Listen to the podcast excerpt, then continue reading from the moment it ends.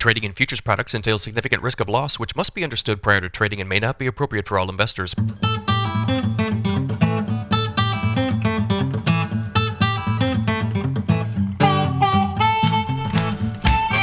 morning, everybody. It's Wednesday, August 23rd, 5:29 a.m. Central Time. December corn futures up 0.5 cents at 4.80. November soybeans down 11 3/4 at 13.34 1/4. December Chicago wheat down 1 1/2 at 6.26. December Kansas City wheat down 3 1/4 at 7.44 1/2. December spring wheat down 1 3/4 at 7.90. Our friends on the Pro Farmer Crop Tour did another day yesterday. They sure did. So Pro Farmer released tour results from Nebraska and Indiana yesterday. The tour pegged the Indiana corn yield at 180.9 bushels per acre versus last year's tour estimate of 177.9 bushels per acre. The Indiana soybean pod count per 3x3 area was seen at 1310 versus 1166 last year. The Nebraska corn yield was pegged at 167.2 bushels per acre versus last year's tour estimate of 158.5 bushels per acre. The Nebraska soybean pod count per 3x3 area was seen at 1160 versus 1064 last year. So far, all of the tour's official state estimates are better compared to last year. That last sentence is the big take-home from the tour so far. Everything is better than last year. We've seen four states scouted, and the corn yield estimate and the pod counts for all four states are better versus last year. I feel like some of you guys may be getting a little too worked up about the tour and what the tour does. I don't think personally, first off, that this is meant to be a market-moving event in any way, shape, or form. I do think last year the markets moved a little bit on the tour. We had a big rally in the row crop markets during tour week last year. Part of that was because we started to figure out that the crop wasn't there. Part of it was because we had some better demand coming in during the month of August. We had kind of a contra-seasonal row crop rally last year. I've seen a lot of talk about Pro Farmer versus USDA, like, oh my gosh, Pro Farmer's lower than USDA for this state. Why isn't the market rallying? And Farm Journal, that first of all, thank you to Farm Journal for these graphics that we're using here.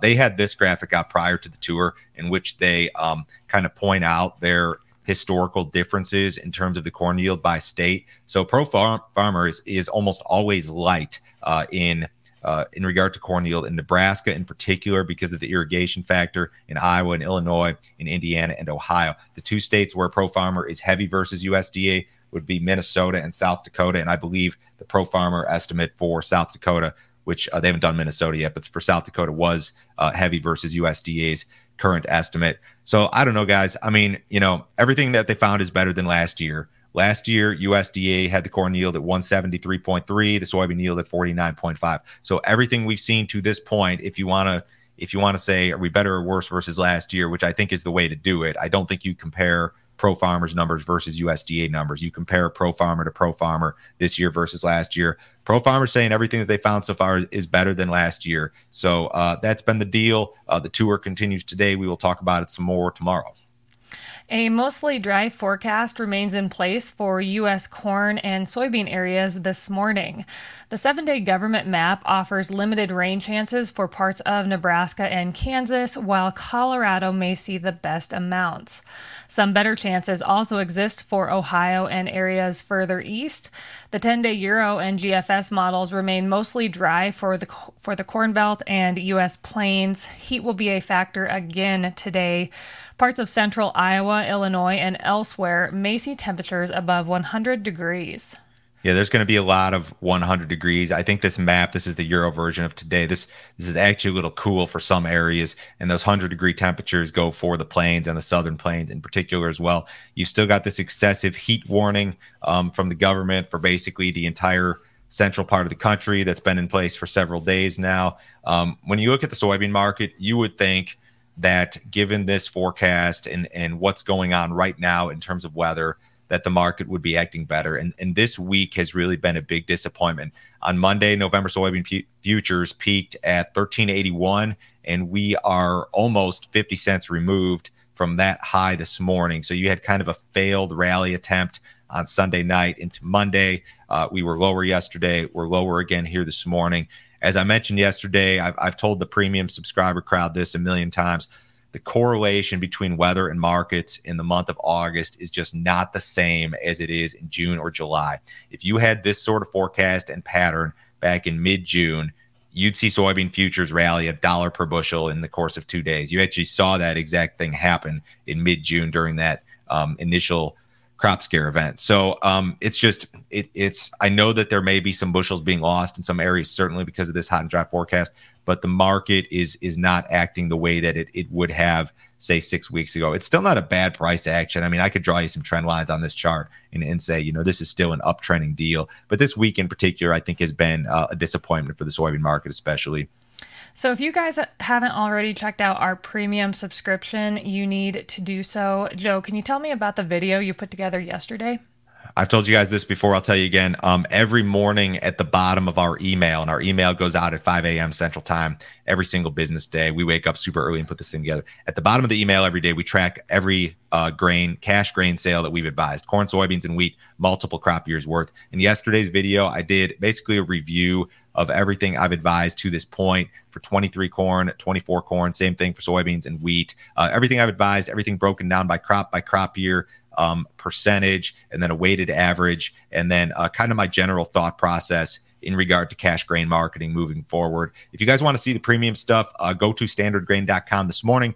This is a $50 per month subscription. You can cancel at any time. No other fee, no other obligation. Nobody will try to sell you anything else. This is just a ton of info direct from us.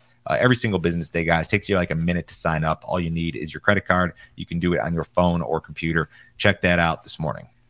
USDA reported a flash sale of U.S. corn to Mexico on Tuesday.